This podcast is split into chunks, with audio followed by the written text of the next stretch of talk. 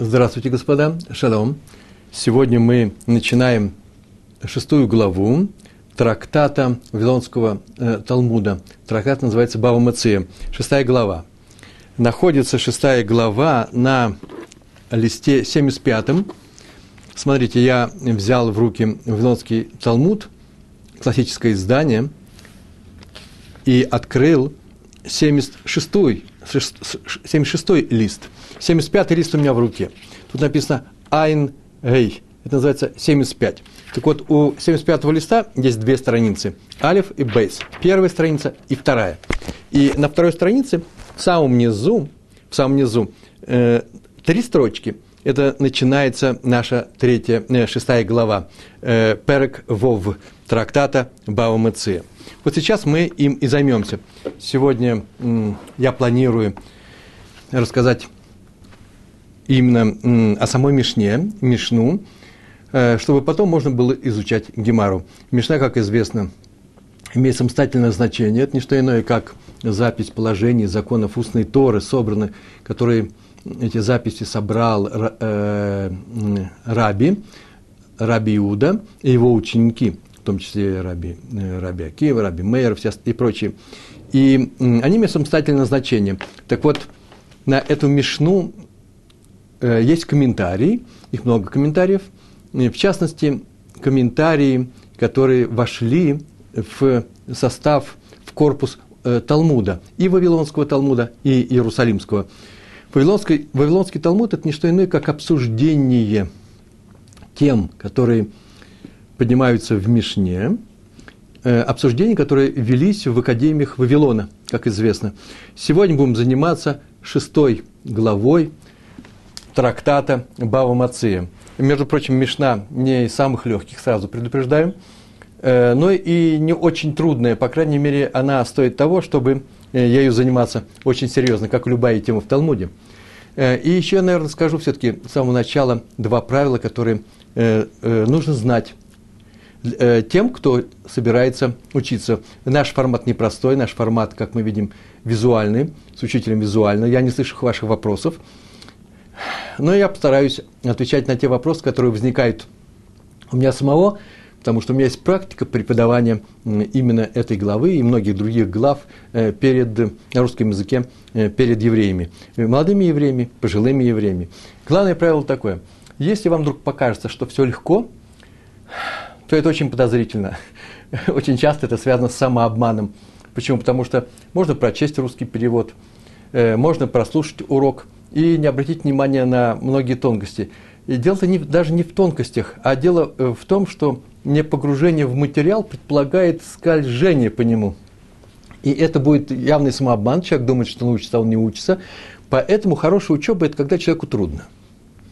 Мало того, что трудно, ему э, действительно серьезно трудно – и для того, чтобы понять, о чем идет речь, чтобы увязать отдельные э, места э, преподаваемого материала, изучаемого материала, а тем более связать э, то место, которое изучается, с теми местами в Талмуде, которые даны в других местах, в других трактатах в других главах того же, того же трактата – для этого нужно вообще большую концентрацию усилий, воли. Но поверьте мне, большой праздник в душе наступает именно тогда, когда ты вдруг прорвался через все эти э, заслоны, через все эти препятствия, вдруг ты увидал всю картину в целом и понимаешь, о чем идет речь.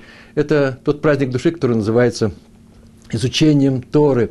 Всевышний сказал, что изучайте Тору, если вы будете ее изучать серьезно, я вам дам эту радость. Это первое правило. И второе. Э, нельзя читать или даже слушать урок один раз. Это э, чтение или слушание. Все учеба начинается, вся учеба начинается тогда, когда человек возвращается к этому. Я не знаю, еще нет такой практики, э, э, что происходит, когда человек второй раз открывает тот же самый урок, видеоурок, но то, если он второй раз открывает сам Талмуд, саму запись и учит то, что он уже прошел, услышал, прочитал, вот это вот называется учеба. Учеба, когда человек учится как минимум второй раз. Второй раз на иврите шейни. Отсюда, между прочим, ассоциация со словом Мишна, то, что изучают. Шоне это изучает. Первый раз читают, а второй раз изучают. Если даже читают, э, просто читают, вспоминают второй раз вспоминает о том, что было, и тогда становится все на места, только начиная со второго раза. Предполагается, что мой урок, мои уроки с Божьей помощью будут сопровождаться неким текстовым материалом.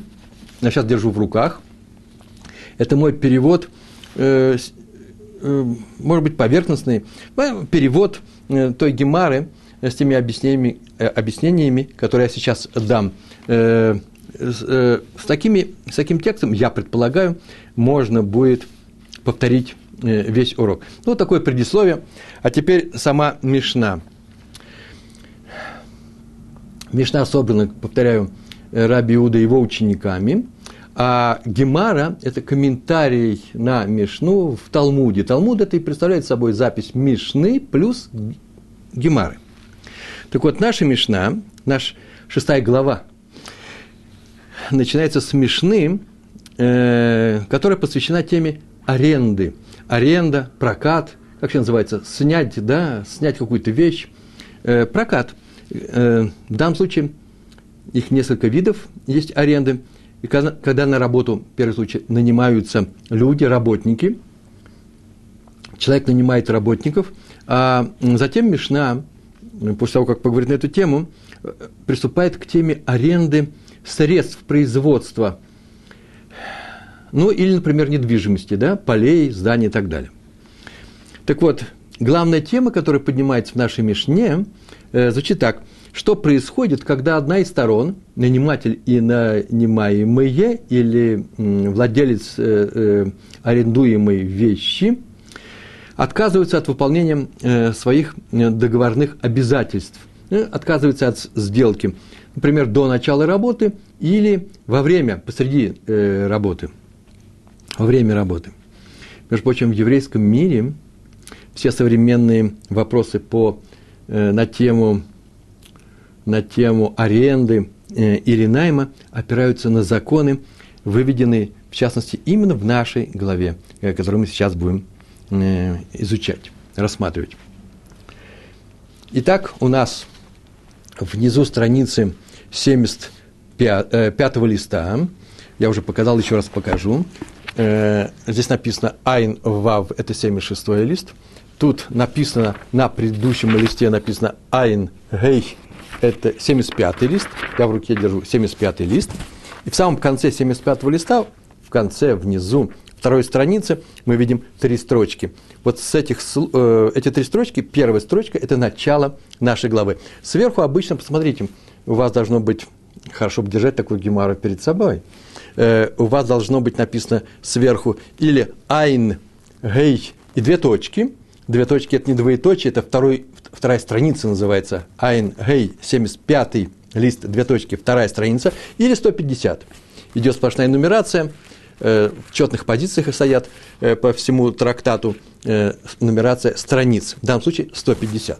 Или Айн Гей и две точки. Итак, я начинаю читать три, страни- три строчки на этой странице – и три строчки на следующей странице, э, на первой странице следующего листа. Итого у нас сегодня будет шесть строчек. Мы посмотрим, что это такое.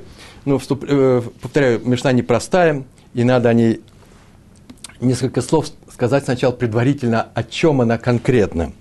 В первой Мишне шестой главы нашего трактата есть шесть отдельных тем – вот смотрите, я перечислил шесть строчек, и вы видите перед собой шесть строчек, шесть отдельных тем.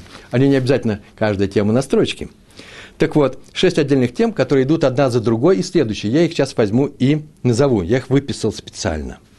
Чтобы у нас был, можно сделать, был, сделать об, э, один общий взгляд на всю Мишну. Первая тема такая. Она говорит о нанимателе и о наемных работниках – в частности, это в частности, это не вся тема, но в частности, очень серьезная часть этой темы такова. Одна из сторон, или наниматель, или наемные работники, бригада наемных работников, отказались от сделки до начала работ. Это первая тема. Не приступив еще, вступив, э, в э, совершив между собой некоторую договоренность, ударили по рукам, договорились. Для еврейского мира это достаточно э, для того, чтобы люди взяли на себя обязательства, и теперь они уже отвечают за то, чтобы выполнить эти обязательства, Идхайвут называется. И они теперь хайвим сделать то, что, что они взялись сделать. Работники взялись выполнить работу, а хозяин предоставить им поле для работы, буквально и переносном смысле, и в то же время оплатить их труд в положенное время, э, в согласии с тем, как они договорились. Итак, они отказались от сделки до начала работ. Вторая тема, не менее интересная. Интересная. Работники наняты на работу, не просто на работу, а с быстро портящимся продуктом. То, что нужно сделать сейчас. Поэтому сами понимаете, что если они сейчас откажутся до начала работы начинать эту работу, то хозяин этой работы э, попадает в затруднительное положение работников. Он может и не найти теперь, по крайней мере, за эту цену. Что теперь делать в таком случае? Так вот, работники наняты на работу с тем, что быстро сейчас испортится, или, по крайней, по крайней мере, имеет одноразовое применение. Ну, например, э, нанять музыкантов в оркестр на свадьбу. Они скажут, идя на свадьбу, они скажут, сегодня у нас, э, это я придумываю этот пример, у нас сегодня есть другая свадьба оказалась, сам заплатить нам э, больше, а на твою свадьбу мы придем завтра. Завтра свадьбы у нас нет, чтобы у всех были только свадьбы. Э, и поэтому э, отвечают ли они э, за это, э, за то, что они подвели хозяина, каким образом? И вдруг они, не приступая к работе, отказались работать. Да? Такова наша тема с быстро портящимся продуктом, с уходящей... Я из мира кино, в свое время я занимался в Авгике, это называется «уходящая натура». Натура ушла, и если вы привезли нам... Э, актер приехал на нашу на, на, натуральная съемка на природе, да, э, которая должна была сниматься днем, приехал уже после заката солнца, в этот день уже ничего мы не снимем. Третья тема. Наниматель отказался от сделки после того, как работники сделали часть работы. Видите, здесь наниматель отказался. Они сделали часть работы, вдруг он приходит и говорит, что он не хочет, по каким-то своим причинам. И, может быть, между прочим, причины очень серьезные. И м, так получилось, что его заставили так поступить. Так или иначе, э, работы не будет, он их э, распускает. Э, дело в том, что работники виноваты еще меньше, по крайней мере, он обязан был им дать поле работы, да? И у него этого не получилось. Так что расплачиваться, наверное, придется ему. О том, каковы законы в, да, э, в данном случае, как, что говорит закон в данном случае, говорит третья тема. Четвертая тема – симметричная. Работники отказались работать после того, как проделали часть работы. Ну, простой пример. Их наняли на какую-то работу, они сделали, может быть, даже и половину, потом вдруг узнали, что есть люди, которым нужна такая же, такая же работа, по такому, такого же сорта работа, даже, может быть, такого же качества работы, но они попали в тяжелую ситуацию, они заплатят сейчас больше. Поэтому они хотят бросить работать здесь э, и пойти э, в другое место и, и э, отработать оставшуюся часть дня за более большую цену. Они теперь инициаторы того, что работа будет оставлена. Э, кто за что несет ответственность в этом случае, это четвертая э, тема. Пятая тема, тоже непростая. Мастер, мастер ремесленник, нанятый для того, чтобы э, или починить какую-то вещь, или сделать ее заново, его наняли. Сделал не совсем то, чего требовал от него заказчик. В таком случае тоже, какую ответственность он несет, э, получает ли он эту вещь э, или не получает. Сейчас я скажу, что это такое. Проще, прям в Талмуде, в Гемаре дальше рассказывается о таком случае – когда была дана работнику, который занимается э, краситель, красильщик, э, тем, что он красит шерсть. Покупает за свои деньги краску и красит шерсть. Ему приносят шерсть, она бесцветная, э, и платит за работу, и он ее отдает. Если он выкрасил не в тот цвет эту шерсть, эту партию шерсти,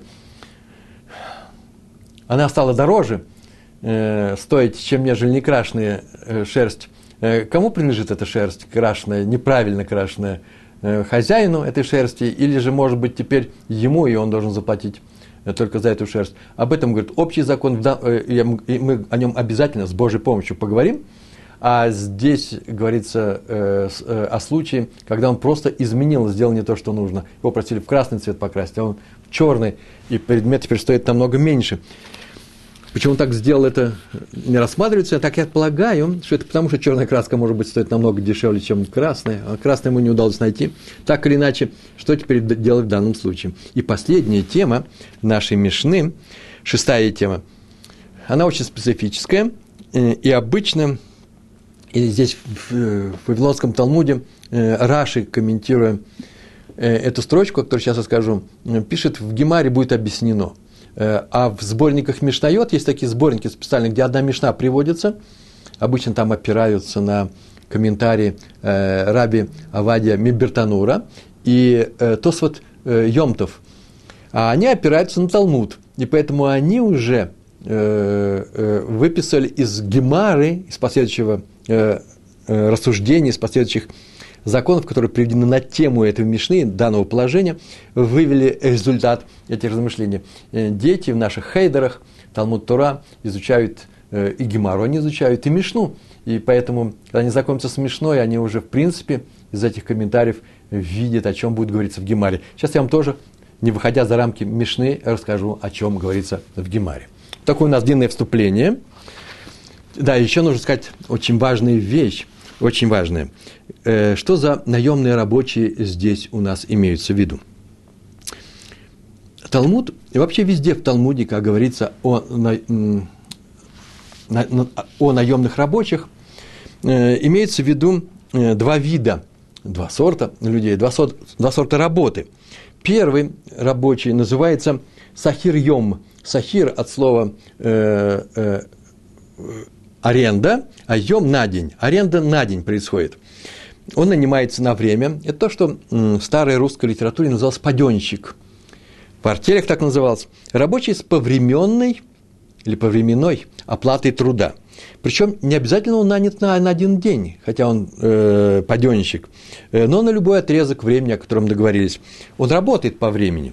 Обычно э, так нанимают непрофессиональных работников.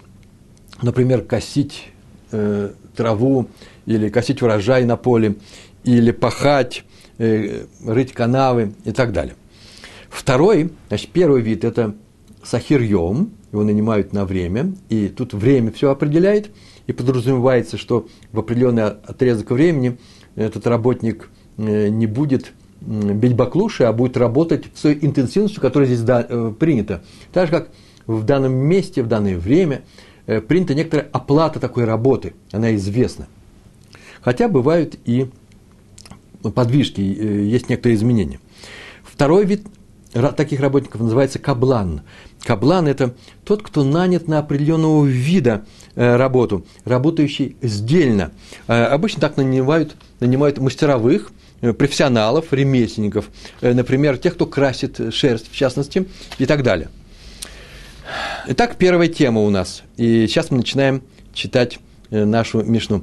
Первая тема – наниматель и наемные работники. Дальше мы будем, увидим, что здесь рассматриваются частные случаи, когда одна из сторон, или наниматель, работодатель, или наемные работники отказались от сделки, от этого договора э, до начала работы. А теперь начинаем читать. Я читаю на иврите, говорю перевод, и после чего, может быть, нужных, в нужных местах я объясню, растолкую каждое слово. Между прочим, наша мечта так и называется «Га». «Га сохер» – это «гауманим». Это первые три слова, которые вот сейчас мы видим на этой странице, третья строчка снизу. «Га сохер» – это «гауманим». Это заглавие Мишны и заглавие всего перка, всей главы. Сохер – это тот, кто нанимает. Сахир нанятый. Га сохер – это уманим. Нанимает мастеров, ремесленников – в данном случае, потом дальше сама Гемара отметит, что рассматриваются как работники на время, так и работники, которые работают сдельно э, по э, не по времени, а э, взялись выполнить, были взяты сделать определенную работу. И сама же Гемара потом объясняет, почему слово «уманим» тут используется. Вообще-то «уманим» – это ремесленники, «уман» – это мастер. А в данном случае нужно было бы употребить слово «поалим», Поэль – это работник, рабочий. Но вот э, известно о том, что здесь идет речь вообще о любом виде работников. Так вот, нанимает ремесленников. Га сохер эд гауманим. В гиту зе эд зе. Гиту зе эд зе. Слово гиту, оно вообще редкое, но непростое, а слово таут – ошибка. Гиту – это глагол. Привести к ошибке, заставить ошибиться. В данном случае он нанял работников, и они ввели друг друга в заблуждение. Гиту – это перевели к ошибке. Кто кого? ЗЭДЗ. Один другого. Сейчас я расскажу, что это такое, как можно привести к ошибке, как можно заставить ошибиться. И конец первой темы, так написано.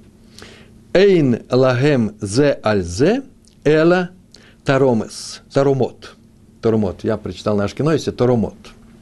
В таком случае, эйн лагем, нет у них зе аль зе, друг к другу. Ничего, кроме эла, таромот. Таромот – это недовольство, досада. Э, мне нравится слово, мне нравится слово досада. Вот они не могут обратиться в суд, они могут сказать друг другу претензии, некоторые претензии есть, но они не судебного содержания. Делать нечего. Бывает и такое. Еврейский закон разрешает э, так, э, так охарактеризовать всю ситуацию. Они обманули друг друга, сейчас расскажу, в чем дело, и не могут пойти в суд, а сказать, просто не повезло, нам не повезло. Это первая тема. Она кончается, видите, за пять слов до конца первой строки. Ввели друг друга в заблуждение, обманули друг друга. В Гемаре, здесь у нас дальше, говорится, что Мишна рассматривает следующий случай. У нее есть два варианта у Гемара. Вот первый случай такой, когда работ, работники обманули друг друга. Совершенно неожиданный подход, сама Гемара этим занимается. Прям сразу же, как только кончается Мишна. Работники обманули друг друга. А именно – Хозяин приказал одному из работников, своему, не знаю, э, заместительному работнику, кто там у него близок к нему, организатор, завхоз всего дела. Он приказал одному из работников пойти на рынок труда, да, на рынок труда, пойти и нанять ему других работников. Ну, сама Гемара рассматривает такой случай, когда он им предложил его нанять на такую-то работу на день по 4 динара за работу. Ну, например, за день работы по 4 динара. А он пошел и нанял их по 3 динара. Пришел, сказал, вот мы, я от такого-то человека, такая-то работа будет, и он согласен вам платить 3 динара. Он поступил очень нехорошо, он их обманул. И они согласились на это. Они даже обрадовались. В таком случае, после того, как они проработали весь день, и приходит хозяин расплатиться с ними, или приходит этот работник и говорит, я принес деньги от хозяина – если он им заплатит по 3 динара, это случай здесь даже не рассматривается, все довольны, все расходятся, а он, получается, утаил эти деньги, ну, у него свои отношения с хозяином. А если пришел хозяин и платит им по 3, э, и платит им по 4, что будет в этом случае? В таком случае нет у них друг к другу, к тому, кто их нанял, ничего, кроме взаимного недовольства – после того, как они узнали, что им полагалось по 4, а им сказали, вот вам по 3, и э, получается, что каждый работник недополучил э, целый динар. Он их лишил возможности заработать. За лишение возможности заработать в данном случае нет никакой судебной ответственности. К суду в таком случае не привлекают. А для понимающих людей, даже так скажу, по человеческому суду, по, по нашему на земле не полагается Э, с них потребовать компенсации, с него, с этого человека, и даже по небесному суду он перед ними ответственность не, не несет. Интересно, что Гемара ниже рассматривает еще один случай вот для этой темы, для этого закона Мишны. А именно, какой закон? Нанял работников, и они обманули друг друга, кто-то из них обманул друг друга – нет ничего у них, кроме досады, нет судебной досады.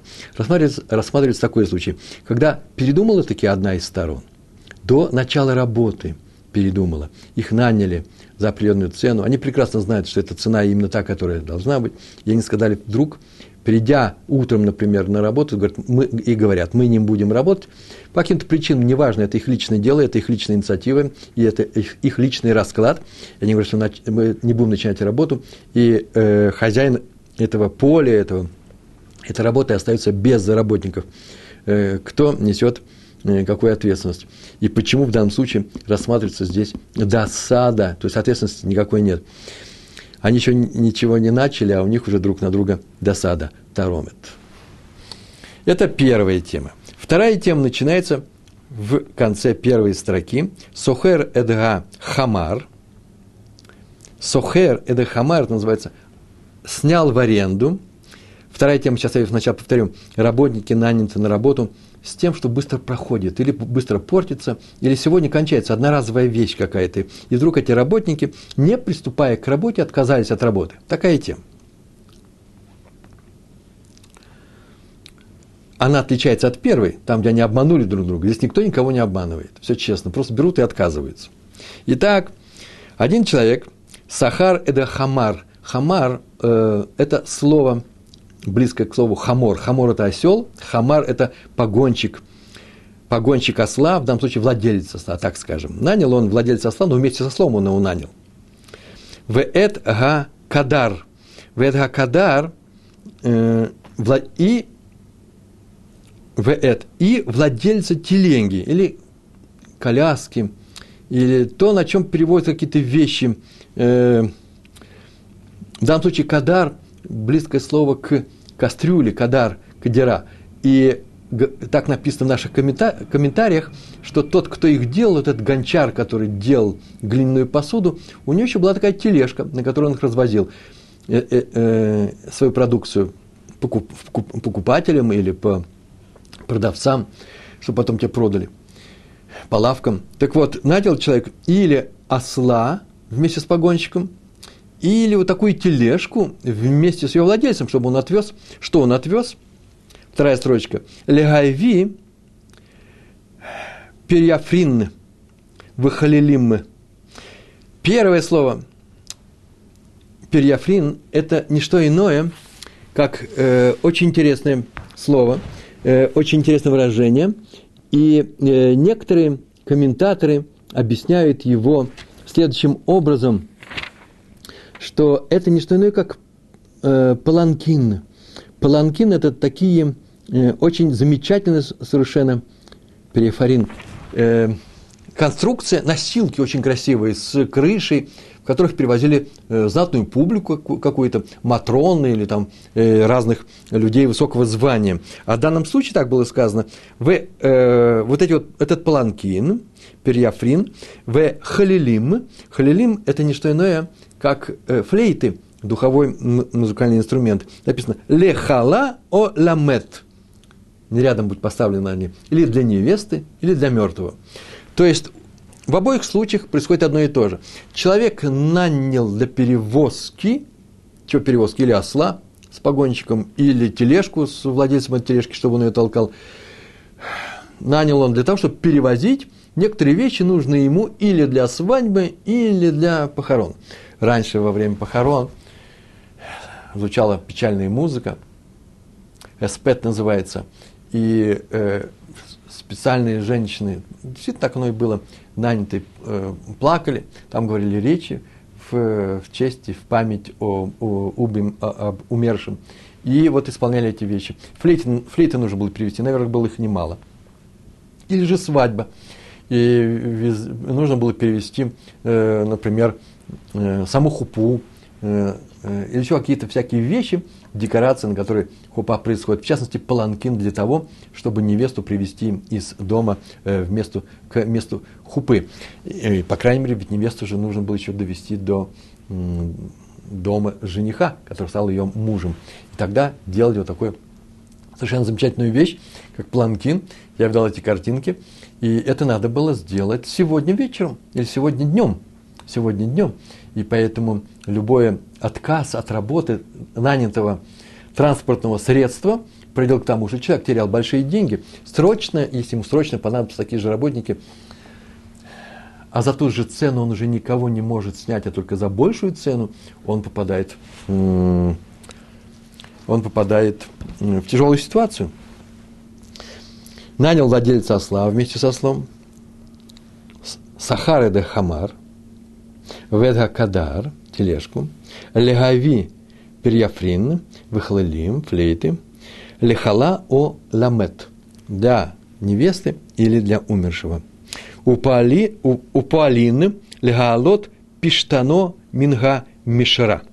О, это совершенно замечательные э, пять слов. Пуалим или работников, рабочих. Легалот – поднять. Пиштано. Пиштан – это лен. Поднять лен – свой лен, пиштано, минга мишера, из больших чанов с водой. Лен, оказывается, делал таким образом, что после того, как его собирают, срезают, вот эти вот большие стебли льна, нужно поместить на определенный срок, может быть, на день, может быть, больше, поместить нужно в чан с водой, для того, чтобы он вымок и стал мягким. После чего его отделяют, отделяют его фракции, нити от всего остального, что не нужно э, для производства э, ткани и только тогда э, все это разделяется. Но если задержать лен, пештан, вот в этой мишера, в этом месте, где он вымокает, вода становится черной, то он испортится, он сгниет. И поэтому нанятые работники даже срочно приступить к работе. Они не могут, придя к этим чанам, сказать, а вот мы вдруг передумали по каким-то причинам, или у нас сейчас не получается работать. Так вот, нанял он осла нанял он тележку или нанял работников для того, чтобы достать лен из этих чанов. Конец второй строчки. Вы коль давар авед. Коль давар ше авед, это означает не что иное, в случае каждой, любой вещи, которая пропадает, может исчезнуть, как натура, да, уходящая натура. Так вот, в этом случае, в хазрубагем, в Хазру Багем, я перешел на третью строчку, в Хазру Багем, и они передумали, он их нанял, они передумали, или отказались от работы. Маком ше эйн шам адам, я читаю вторую, третье, четвертое и пятое слово последней третьей строчки, последней строчки на этой странице. Так вот, там, где маком – это место, шеэйн шам адам, где нету человека, то есть нету работников, которые э, которые согласились бы за такую же плату выполнить такую же работу, которая была установлена для первых работников. Вот, в таком случае написано шестое слово последней строчки. Сохер алейген о матан. Точка. В таком случае он имеет право, сухер алейген называется, сухер наним, нанимает – они отказались, да, так он нанимает на них. Или, сейчас можно так перевести, нанимает других работников, другую бригаду за их счет. Или другого осла, или другую тележку, или других работников для того, чтобы поднять этот лен за их счет. Даже если вторые работники, вторая бригада будет стоить дороже, просто первые оплатят его. Э, в некоторых комментариях, э, как следует из Талмуда и в законе, в законах э, написано о том, что он ведь он не может нанять любого работника, который заломит цену, зная, в какую ситуацию он попал, в 3-4 раза дороже. Ну, по крайней мере, вдвое, вот в пределах до вдвое, э, первые работники заплатят ему за то, что они отказались от этой работы. И написано «о», «о», «матан», «матан», то же самое слово, или обманывает их – мне не хотелось говорить такого слова, поэтому э, во всех текстах у меня, в моих переводах будет так. Он может ввести их в заблуждение. Вообще, на самом деле, комментатор пишет на эту тему, это первый раз, это совершенно уникальный закон. Как так можно э, не говорить правду? А тут, можно сказать, оказывается, неправду. Они его подвели, и теперь других работников нет. Он может им сказать, что ладно, вы меня уговорили, согласен вам оставить ту же самую цену, только не уходите, пожалуйста э, ту же самую цену. Поднять цену, вот что, поднять цену. Э, обещаю я вам, что заплачу вам больше, и они отработают, после чего он может прийти и сказать, я, опираясь на наш еврейский закон, возвращаюсь к своему э, старому пункту о том, что вы не получите больше того, что мы договорились. Не подведите меня. Они скажут, мы были не виноваты, вот по какой причине, на что он может сказать им по еврейскому закону, а я виноват еще меньше. По крайней мере, причина-то была ваша, а не моя. Проблемы у вас, а не у меня. Надо было выполнять такую вещь. Я сейчас не буду говорить слова Мусара, в каком случае можно пожалеть людей, в каком случае не надо. Это отдельная история, приходите на наши уроки еврейское поведение, здесь на Толдот.ру. И э, там на эту тему тоже поговорим. Э, сейчас Гемара и Мишна, наша, наш Талмуд, такими вопросами не занимается. Третья тема, она начинается в середине третьей строчки, последней строчки э, нашего Талмуда. Очень интересная тема. Сейчас вы увидите, она самая, может быть, интересная из всех. Асухайред гауманим, тот, кто нанимает работников. Да, сама тема так звучала. Наниматель отказался от сделки после того, как работники уже сделали часть работы. Сейчас только было перед работой, а сейчас сделали часть работы. Асухайред гауманим, Вехазрубагем э, нанимает, человек нанимает уманим работников. Вехазрубаген. И они, сделав часть работы, если написано часть работы, это в Гемаре следует, что часть работы они сделали, потому что нужно, э, Мишна не может повторять самой себя, значит, здесь какое-то новое правило, новая, новая ситуация. И передумали они или отказались. Я дам аль-га-тахтона – э, их рука будет ниже. Так написано, я дам их рука, аля тахтуна, ниже, чем рука владельца, который не отказался от этой сделки. То есть их интерес не учитывается. Сейчас будут рассматриваться ситуации, так скажут, э, несколько ситуаций, сейчас я их вам назову, и всегда в первую очередь будет учитываться интерес той страны, которая не передумала, которая не подвела другую, э, другую сторону в частном, в данном случае у нас отказались работники, значит, интерес будет учитываться с точки зрения, чей интерес? С точки зрения владельца работы, но не работников. Гемара ниже будет поясняет, а на самом деле поясняет. Я сейчас вам расскажу это. Очень, мне кажется, что это самое интересное в нашей Мишне. Дело в том, что если цена на эту работу, после того, как работники начали работу, сделали ее часть, цена на эту работу не выросла на, на рынке труда, то, в принципе, ничего же не произошло. Эти работники уйдут, он наймет новых, он ничего не потерял. Ну, кроме того, может быть, временный переход с поля на поле, что там они еще делали. Это не учитывается здесь. Дело в том, что если изменилась цена, а я вам сейчас скажу, может быть, поэтому они и передумали. Дело в том, что пока не работали, вдруг они узнали, что э, где-то рядом за такую же работу дают больше деньги. И они уходят от этого мастера. Они сейчас получат часть денег, так они рассчитывают, часть денег за проделанную работу. И вот теперь проблему, где он найдет новых работников, они пойдут заработают новые деньги. Так вот, Гемара дальше рассматривает у нас два случая. Первый случай такой.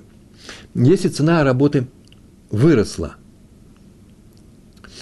в таком случае, Гемар так говорит, из денег, которые полагаются первым работникам первой бригаде – за выполненную ими часть работы вычитается разница в плате. Я сейчас расскажу, что это означает. А потом повторю же фразу, она несложная. Пример. И сам Талмуд переводит этот пример. Бригада работников взяла скосить поле за два села. Такая монета была серебряная. И эта бригада скосила только половину поля. Взялись скосить все поле за два села, а скосили только половину – и отказались заканчивать работу. Не хотим. Другие работники, вторая бригада, согласны скосить оставшуюся часть полю, э, поля, половину поля, за полтора села работа выросла. Раньше пол, половина поля скосить стоило один села, все поле два, а теперь пол поля полтора, а все поле три. И они посреди работы, скосив половину поля, говорят, ты нам заплати, пожалуйста, за проделанную нами работу, а именно какую работу? Заплати нам наше село, а мы уходим, а ты найми новых работников. Да, но они стоят полтора, это твои личные дела, мы уходим. Так вот, в таком случае закон звучит таким образом, и сама Гемара об этом рассказывает, хозяин нанимает вторую работу, вторую бригаду работников, они косят оставшуюся часть поля и платят им полтора села. Такой был уговор. А первой бригаде он платит только половину Почему? Потому что если сейчас он заплатит один цело, как они требуют, получается, получается, что он заплатил два с половиной, он планировал два. Получается, что по их вине он э, понес убыток. А поскольку они инициаторы э, этого убытка, то убыток понесут они. Он как планировал два, так он сейчас заплатит два. Повторяю, две половины поля, они скоси, э, стоит все это два села. Они скосили первую половину и требуют один села и уходят. Вторые работники говорят, мы это сделаем. Вообще все работники вокруг говорят, мы теперь работа эта в течение дня поднялась, стоимость этой работы поднялась, полтора села. Он нанимает вторых работников, платит им полтора, а этим платят только половину, и все получается два. Их рука ниже, учитываются интересы его в первую очередь. Есть второй пример. Да, нужно повторить теперь правило. Если цена работы выросла, то есть денег, которые, полагаю, которые полагаются первым работникам, первым работникам за выполненную часть им работы, вычитается разница в плате между первой и второй бригадой. Они хотели за два сделать, сделали за один, требуют один, вторые работники приходят, требуют полтора, им платят полтора, а этим дают половину. Почему? Потому что не отказывайтесь от работы. По крайней мере, это ваша вина. Теперь, если цена работы упала, первые работники получают пропорционально проделанной работе. Вот сколько они по старому договору, старому договору сколько им полагается, столько они и получат. В этом случае первые работники не могут сказать, заплати нам все, а вторых работников мы сами заплатим, своих денег тебе приведем, они стоят теперь дешевле. Пример. Если вторую половину поля другая бригада согласна заплатить за половину села, эти сказали за два. Отказались после первой половины. И говорят, дай нам один села. Вторая половина тоже вроде бы один целый. И вдруг приходят работники, которые так и не нашли работодателя. Они согласны за половину, за 0,5. Они бы вообще все сделали бы за села. Но утром их не было. Они пришли только после обеда. И все это по инициативе самих работников первой бригады. То первая бригада, как договорились, получает один села, хотя, э, а вторая получает половину – и работодатель выиграл. Но не может быть такого, чтобы работники пришли и сказали, слушай, тебе не одно или то же. Мы договорились за два села, договорились за два села, дай нам два села. А мы э, прекратили работу в середине дня, но мы тебе приведем э, работников, которые закончат вместо нас. Они сделают это за половину. Раз вы прекращаете работу, ваш интерес остается ниже. И будем рассматривать все с точки зрения хозяина. Хозяин в этом может выиграть. Почему? Потому что вы инициаторы отказа. Так написано. Повторяем все это, э, это положение, третья тема. Гасохеред гауманим снимает, нанимает он э, работников. И мы с вами знаем, э, и выхазру баген, и отказались они, проделав часть работы, я дам альга тахтуна. Их интерес учитывается во вторую очередь, не сразу. Что теперь у нас еще остается? У нас еще остается несколько положений, очень простых. Мы переходим на следующую страницу, кстати, Гемары. Новый лист Гемары. И читаем на новом листе Гемары Айн Вав. И там точка стоит обязательно, это первая страница называется, 75-го листа. Там так написано. А четвертая тема у нас такая была. Работники отказались работать после того, как э,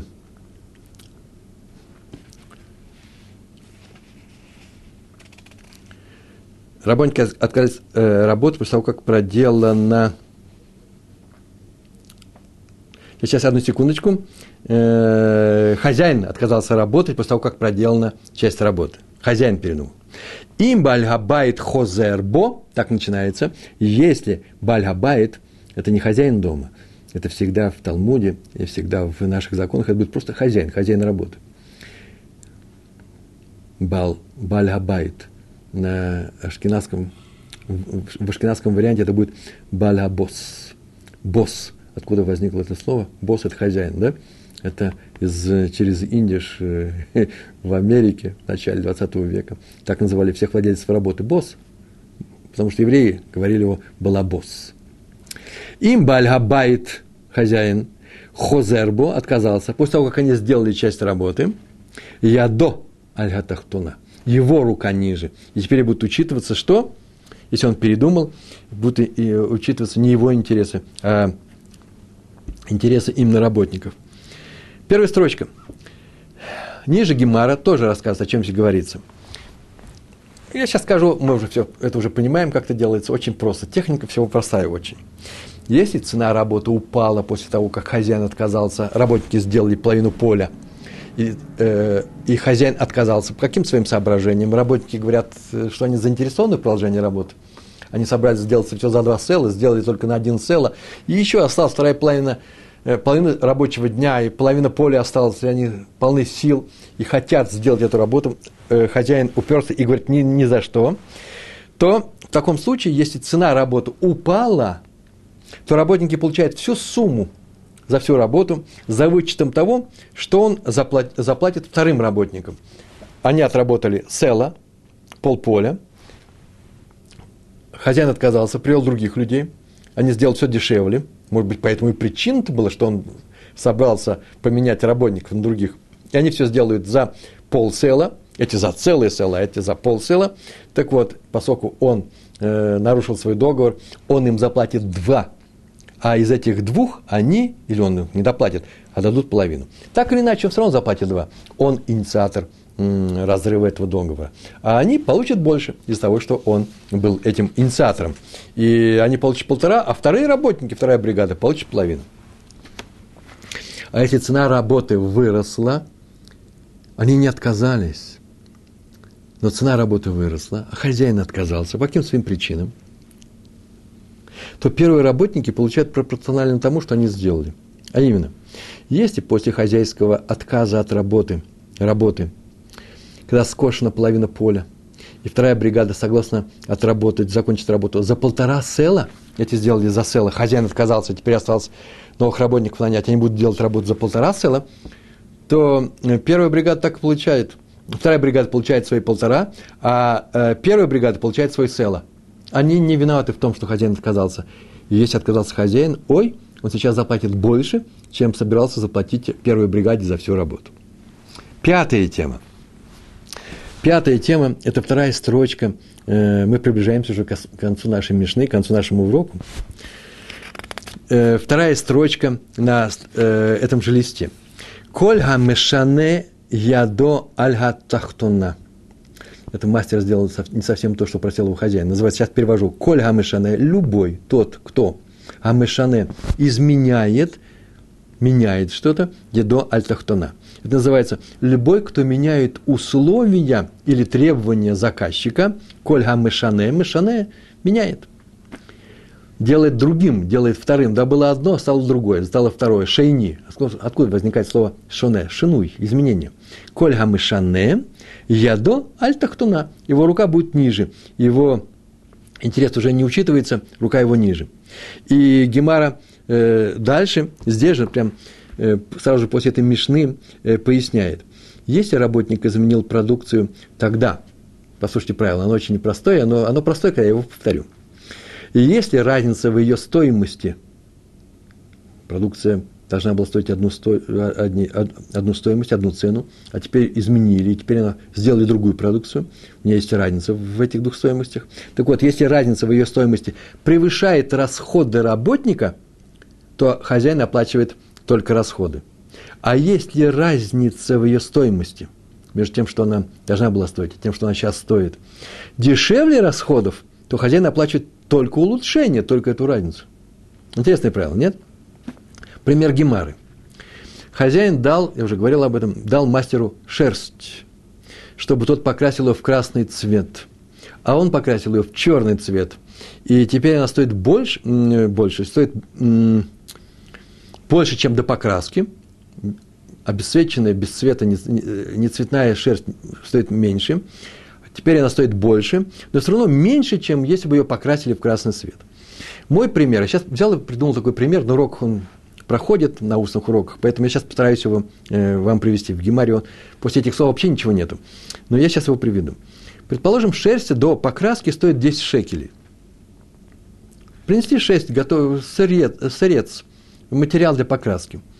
После покраски в красный цвет, если бы его покрасили в красный цвет, он стоил бы 16 шекелей. Так он стоит 10 сырец, а если его покрасить, будет стоить 16. И хозяин этой шерсти платит работнику, чтобы он покрасил в красный цвет, а потом э, продаст эту шерсть и получит 16 шекелей. А если покрасить ее в черный, он будет стоить 13. Без цвета 10, черный 13, а в красный 16. Хозяин нанял работника за 2 шекеля. И собирается, у него есть шерсть, которая стоит 10, заплатите работнику 2, если бы он продал просто шерсть, он получил бы 10, не больше. Работнику платят 2, а хочет заработать 16. Допустим, шерсть покрасили в красный цвет. То хозяин платит этому работнику 2 шекеля и забирает продукцию, она его, и э, принадлежит ему, она его. А допустим, шерсть покрасили в черный цвет, а не в красный. Теперь она стоит только 13 шекелей. И теперь предположим, что краска и работа, все затраты работника обошлись мастеру в один шекель. Такой экономный мастер. Тогда хозяин платит этому мастеру только один шекель. Сколько стоила краска и его работа? И забирает продукцию. Продукция все равно принадлежит ему. Потому что прибавка в цене шерсти 3 шекеля, помните, да? Старец стоил 10, черную краску 13, 3 шекеля. Больше, чем затраты на краску. Он получает затраты на краску. И если краска обошлась мастеру в 4 шекеля, то хозяин платит ему только 3. Почему? Потому что прибавка в цене, в данном случае, прибавка в цене мы знаем, 3 шекеля, старец стоил 10, черный, покрашенный в черную краску 13, прибавка в цене 3 шекеля, а потратил он краски на 4, он получает только 3. Причем по минимуму оплачивается или то, или другое, минимальная вещь. Прибавка в цене меньше стоимости краски. Обязательно указывается везде, во всех комментариях, откуда берет э, природа этот закон, откуда он взялся. Этот закон здесь написан, не написано э, от чего имени. Это тоже очень важная вещь Э, кто автор этого закона. Не автор этого закона, а от чего имени она приведена в Мишне. Потому что э, вообще-то мудрецы древности, Танаем, э, те люди, которые обсуждают этот закон и э, от имени кого приведены эти законы в Мишне, они их получили от своих учителей. Но нам этот закон известен как, в данном случае без имени приведен, как закон по Раби Иуде, ученик, э, ученик Раби, ученик Раби, э, ученик Раби Акивы ученик Раби. В другом месте Талмуда Бава Кама на листе 100, на 100, э, Куф, на странице, второй странице, э, там на эту тему идет спор между Раби Иудой и Раби э, Мейером. Раби Иуда говорит, что если работник изменил условия своей работы, требования хозяина, то тем самым он изменил сам предмет. А раз так, то самим изменением он этот предмет приобрел – он приобрел, э, это говорит не Раби Мейер, э, это говорит Раби Мейер, он приобрел этот предмет. Ну, как приобретает его, например, вор. Если вор украл некоторый предмет, он должен его вернуть хозяину. Но если он его изменил, то он должен заплатить деньги, которые стоил этот предмет во время кражи. Или, по некоторому мнению, во время суда над ним. Но если он изменил этот э, предмет, и он стоит перед другие деньги, предмет стал его. Тому он должен вернуть только стоимость. Так вот, человек покрасил в, кра... в черный цвет этот сырец, и теперь этот э, э, шерсть принадлежит ему. По закону вора он не является вором, тут мы не скажем таких слов, но закон тот же самый, он поменял что-то без спроса. И теперь работник обязан заплатить хозяину только за первоначальную вещь, за сырец, 10 шекелей. Раби, Раби Иуда э, с ним спорит и говорит, нет, вещь не приобретена, никакого отношения к ворам это не имеет. Он ошибся или еще по каким-то другим причинам. Он таки остался, э, раб, э, шерсть таки осталась принадлежать владельцу, только теперь владелец должен заплатить за этот труд. Поскольку труд был вложен в этот товар, в этот предмет, и он улучшил этот предмет, и теперь можно продать с улучшением, может быть, не таким, как ты планировал раньше, но все равно с улучшением, то ты должен заплатить. Но поскольку, какая будет оплата? Поскольку человек затратил свой труд, свою краску, э, и в то же время увеличил стоимость этого сердца да, в, э, на какое-то количество э, денег, какую-то сумму, то смотрим просто по минимуму, э, что э, нельзя не заплатить ни то, ни другое, поэтому заплатить именно то, э, что было минимальным образом. И шестая тема у нас сегодня. Шестая тема – это вторая строчка э, на, на данной странице.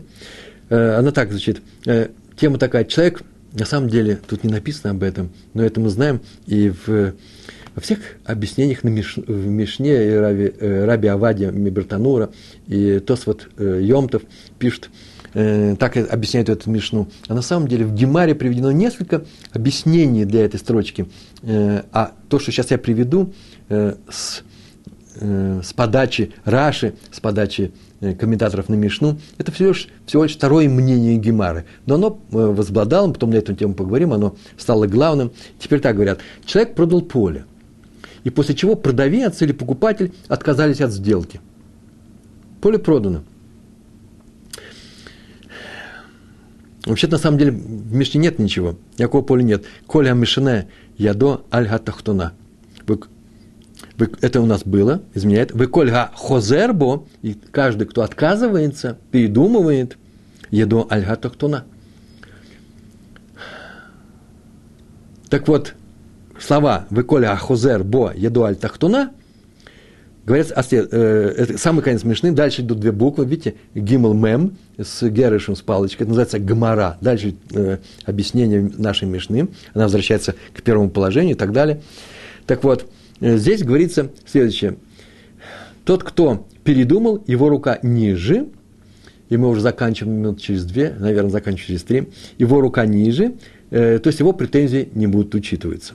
В Гемаре объясняется и говорит следующая вещь. Человек продает другому, другому человеку, покупателю, поле, свое поле, за тысячу зуз.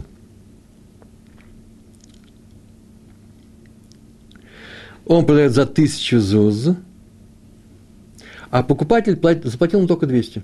Но ну, так получилось, что у него нет сейчас в наличии э, сразу всей суммы. Он настанет, найдет эти деньги, например, ну, к вечеру, завтра найдет. И вообще можно было бы подождать. Все дело, наверное, будет... Все дело объясняется только тем, нужно срочно деньги человеку, которому продает поле, или не срочно, или он может подождать. Может быть, цена слишком большая, и он долго сам искал такого покупателя, и тот заплатил ему 200, и он его может подождать и неделю, может быть, и больше подождать. Главное, что сделка для него это удачная. Или же наоборот, он продает срочно, ему нужны эти деньги, а у того только 200 ЗУЗ. И он побежал продавать какие-то свои дорогие поля, какие-то вещи отдавать в заклад, и он ищет эти деньги. И так или иначе, почему-то отказался э, тот, кто владелец этого поля. Не хочу, ты мне заплатил только 200, сейчас уплати прямо остальные 800. Или сделка расторгается. Э, что в таком случае делают? Вы слышите?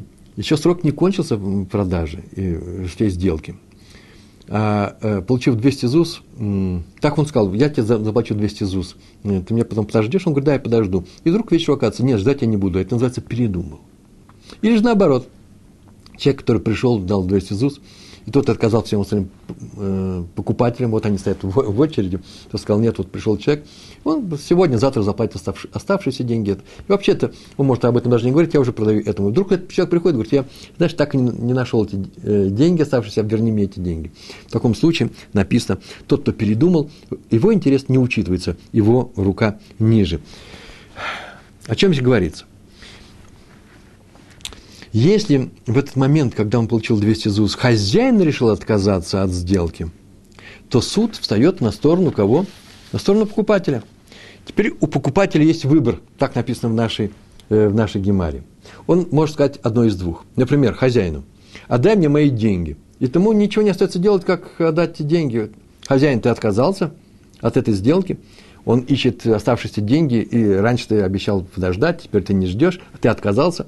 Так вот, отдай ему эти деньги. Он требует, отдай ему деньги. Или, и тут должен отдать, или он может так сказать, дай мне кусок поля своего, в соответствии с этими 200 ЗУЗ.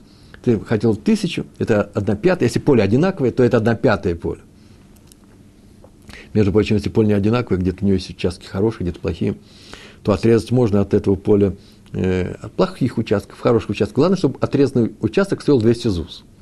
То есть плохой участок с плохим урожаем, он будет шире, больше, с хорошим урожаем, жирной землей будет меньше, и все равно будет стоить 200 ЗУЗ. Так вот, если хозяин отказался, то землю можно отрезать от этого поля на сумму этих 200 ЗУЗ, лучшую, которая у него есть. Он может потребовать так. Или дай деньги, или дай мне лучшую часть своего поля. И если отказался покупатель, то выбор у хозяина – то есть его теперь интерес будет учитываться э, еврейским судом.